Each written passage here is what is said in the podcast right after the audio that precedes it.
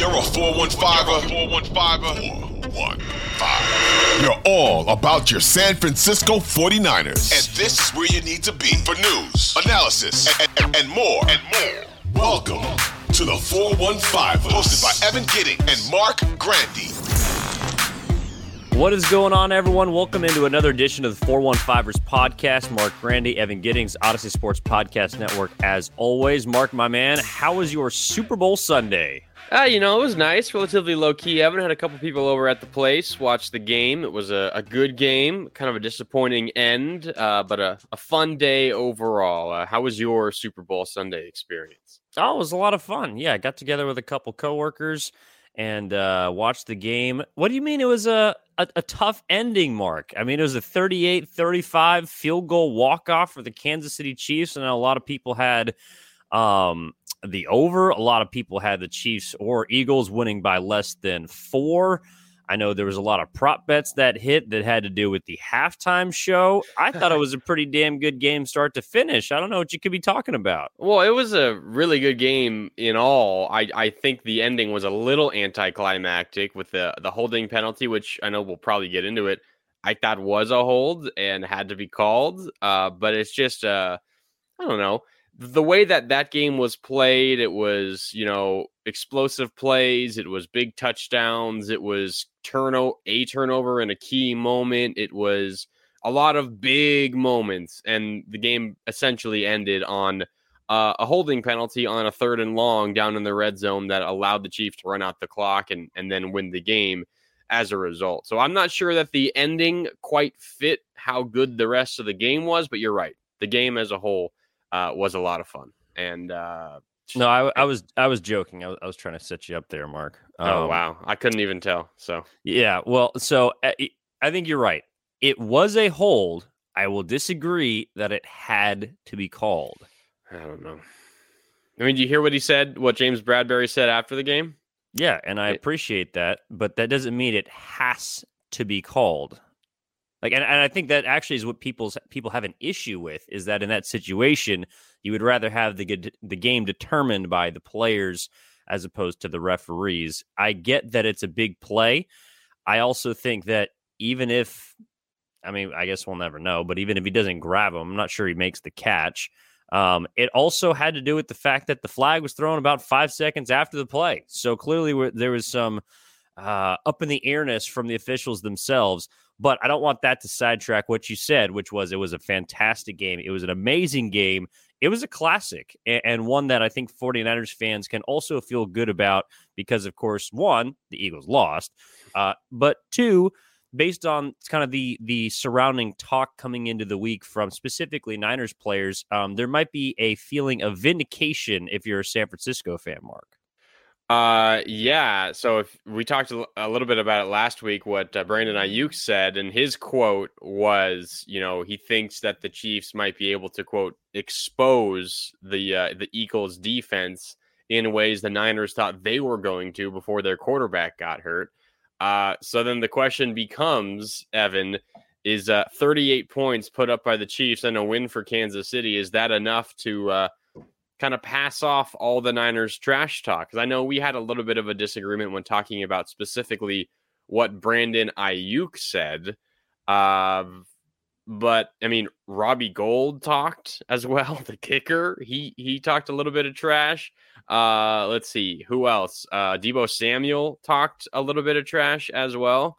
Uh, I, I will say certainly the results of the Super Bowl, and I know there was trash talk directed specifically at James Bradberry, one of their cornerbacks, and as we just got done talking about, he was the guilty party on that hold that basically. Yeah, I believe Deebo called him trash. yeah, so uh, it was a relatively good result for the Niners trash talk, I suppose. It certainly makes them uh, feel a little bit better, maybe makes their trash talk sound a little better, a little more pertinent, but. Uh, still I'm not so sure it's the best look for all those players to be to be talking that kind of trash after they get they get blown out on the road in the NFC Championship game.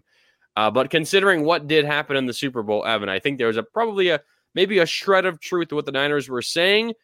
Probably still doesn't need to be said publicly, uh, but maybe they did know what they were talking about a little bit. Plus, it's also Patrick Mahomes, who might go down as the greatest quarterback of all time when it's all said and done. So uh, maybe there's a little bit of truth on both sides.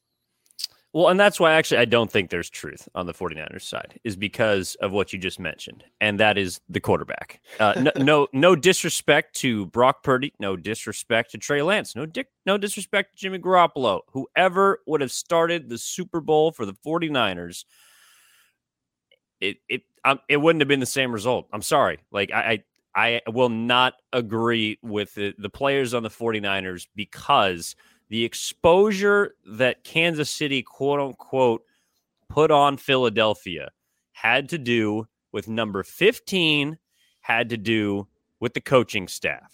It did not have to do with Brandon Aiyuk or receivers or uh, maybe a little bit of line play, I guess you could say. I thought Kansas City dominated in places that the 49ers, even in their small sample size to show us, did not. And that was in the trenches it was at the quarterback position, and it was on the sidelines. And that's to me, Marc, why Kansas City won this football game. And they also only won it by three points. I think it points to this was a winnable game for Philadelphia. This was a game that Philly could have won the Super Bowl, but because of those three things, they could not. And those three things, in my opinion, San Francisco right now does not possess at the level that Kansas City does. And that's the reason why the Chiefs are Super Bowl champs. And that's the reason why we're going to have the conversation at some point this week, this summer, down the future of whether Patrick Mahomes is on a pace to be the greatest quarterback we've ever seen and why Andy Reid now with two Super Bowls at the helm is a shoe in for Canton. And everyone else you want to talk about in the Kansas City organization is now a part of a potential dynasty. That's why we're talking about it and not talking about the 49ers. Yeah, I, I think the biggest reason you're right is Patrick Mahomes. That's why he won uh, MVP. He threw for three touchdowns, only 182 yards, Evan. Uh, but when it mattered the most, when they got down in the red zone, he was able to find find his receivers, and a couple of them were just wide open out in the flat you know, with goal to go spots. Uh, I think you got to credit Andy Reid and, and Eric Bieniemy and the way that they designed those plays to get. They were receivers. the same play. yeah. They're the I exact mean, same play, ran yeah. to different sides to different backup receivers. Yeah, and they were their only targets of the entire game. Kadarius Toney, one target, it was that five yard touchdown. Skyy Moore, one target, it was that four yard touchdown. So uh, credit the the Kansas City offense, everyone involved for for getting those plays to work. Uh, but specifically the the Robbie Gould trash talk, which I know happened after we recorded our most recent episode, Evan. So we didn't get to talk about this when we talked about uh, Brandon Aiyuk. We also didn't get a chance to talk about the, the Deebo Samuel trash talk either. Uh, but Robbie Gould went on the the 33rd team podcast show uh, and he said, quote, if you make Jalen Hurts play quarterback, you're probably going to have a pretty solid day on defense. okay, so what Robbie Gould essentially is saying is what makes Jalen Hurts good is that he can run the ball, and if you just make him a pocket quarterback, he's he's not going to be able to hurt you uh, very much. There's a little bit of truth to that. Obviously, his legs make him incredibly good, but look what he did with his arm yesterday as well. I mean, 27 to 38, 304 yards, a touchdown, didn't throw an interception. Uh, did fumble a ball, but that was really when he was a runner, uh, and he didn't even get hit. He just had it scored out of his hands. Uh, but but that's that trash talk, Evan, by Robbie Gould maybe stands out as aggressively bad more so than any of the other for the 49ers because I don't know how you can watch what Jalen Hurts did this year and try to poke any holes in his game. I mean, he had three rushing touchdowns. He broke a record when he had two rushing touchdowns first player in Super Bowl history with two rushing touchdowns and a passing touchdown. He added on one more rushing score for good measure uh, and was very efficient and effective throwing the ball. So, uh, Robbie Gould's probably feeling a little bit salty from the NFC Championship game loss. I hate to say it. Y- you cannot say anything bad about Jalen Hurts. The dude has done nothing but win this year and almost beat one of the, the, the best teams that, that we've seen in, in the NFL. Yeah, Jalen Hurts put together one of the greatest losing Super Bowl quarterback performances we have ever seen. Off the top of my head, I can't think of one better outside of uh, maybe Russell Wilson in 2014 after throwing a ball at the goal line. Like, and, and that's what kind of mars his game, but he was fantastic. Like, Jalen Hurts was dominant in the first half of that Super Bowl, and it wasn't his fault that they lost the game. It was just Kansas City was incredible. And also, I, I, thought that he wasn't necessarily helped up by his coaching staff the way that Patrick Mahomes was. The fact that Philadelphia did not go for a single fourth down in the second half after going for every single one in the first half. I thought there was a little puckering on the Philadelphia side that we obviously didn't see from Kansas City. And maybe that has to do with the fact that Jalen Hurts is in his first Super Bowl and Patrick Mahomes is in his third. I mean, I don't know, but no, to to say that Jalen Hurts when you play quarterback is a different player. Uh, Jalen Hurts made two throws, both to Dallas Goedert, that not a oh single God. quarterback on the 49ers can make. And I feel very confident saying that. One, going towards the sideline to the left, in which Dallas Goedert has to slide. That's probably a better um, catch to me, in, in my opinion, than than throw. But the second one, which was the challengeable play that yep. was confirmed.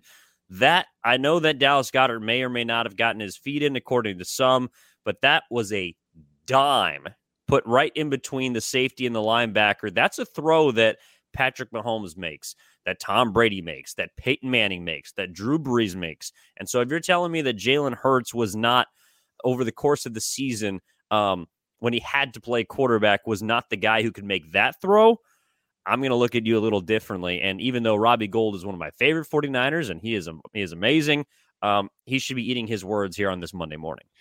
Yeah, he should be. Uh, he also is a former Bear, so there's probably a little bit of a hatred already between the Bears and the Eagles. So maybe it's just you know natural Robbie Gould taking up an anti anti Bears. Uh, I do like that he likes to talk because evidently that is a part of Robbie Gould's game that doesn't necessarily get a lot of the limelight. Like he was talking yeah. trash to the Packers after last year's playoff game, talking trash to the Rams, and apparently talking some trash to the Eagles. So you know, yeah. it's it's. I'm sure he would say it's all in good fun. Yeah, I'm sure he would. And you know, he's nothing if not consistent. So you got to give him credit for that as well. Uh, something that you mentioned that I think uh, is 100% true. The Eagles not going forward on fourth downs in second half in the second half.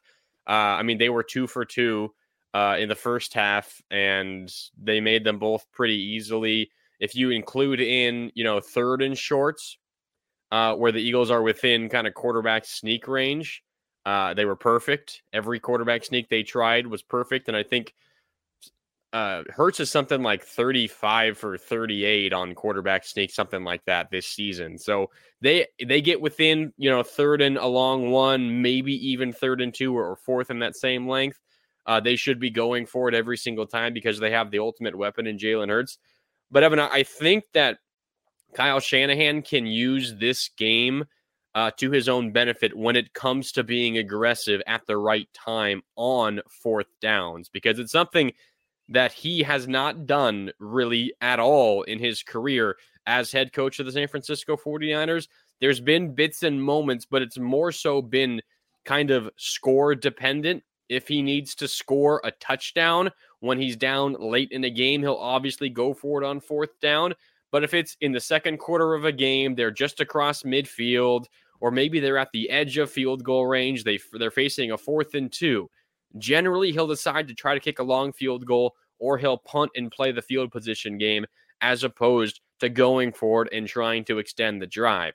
Now, certainly part of it is the quarterback that you have Jalen Hurts, Patrick Mahomes, even a Josh Allen, a, a Justin Herbert, a Joe Burrow you're going to be more encouraged to go forward on fourth downs.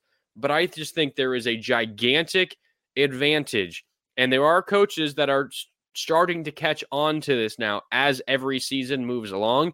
But if Kyle Shanahan were to hop on the bandwagon of being more aggressive on fourth down, I think there's a gigantic advantage to be had before the rest of the league follows suit and it becomes commonplace. It is trending in that direction. I think everyone will be there eventually. But if you get on that that you know bandwagon a little earlier than others, Evan, I think there's an advantage to be had, and I think Kyle Shanahan can watch that Super Bowl, see what the Eagles did in the first half, see what they failed to do in the second half, and draw a correlation between Nick Sirianni's aggressiveness late in drives, late in downs. I do think that is a spot where Kyle Shanahan can get better.